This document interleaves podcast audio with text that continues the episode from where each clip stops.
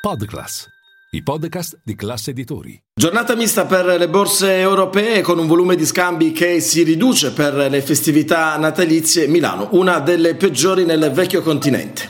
Linea mercati. In anteprima, con la redazione di Class CNBC, le notizie che muovono le borse internazionali.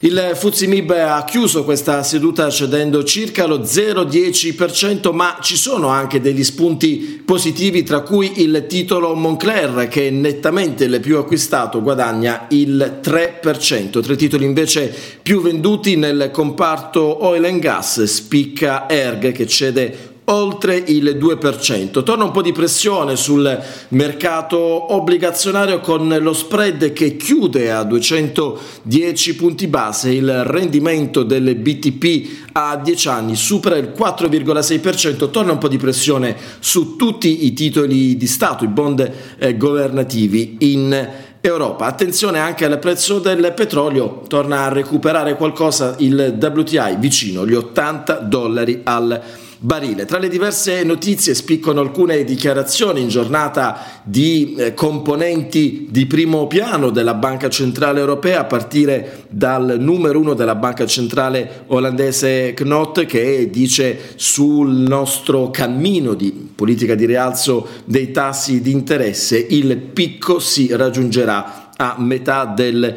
2023. Una notizia importante che riguarda anche i mercati finanziari arriva dalla Cina che abolirà tutte le misure di quarantena per i viaggiatori provenienti dall'estero e questo a partire dal prossimo 8 di gennaio, compiendo quindi un ulteriore passo eh, per eh, allentare le restrizioni. Capitolo manovra, si lavora al Senato, domani si potrebbe chiudere quindi sulla legge di bilancio.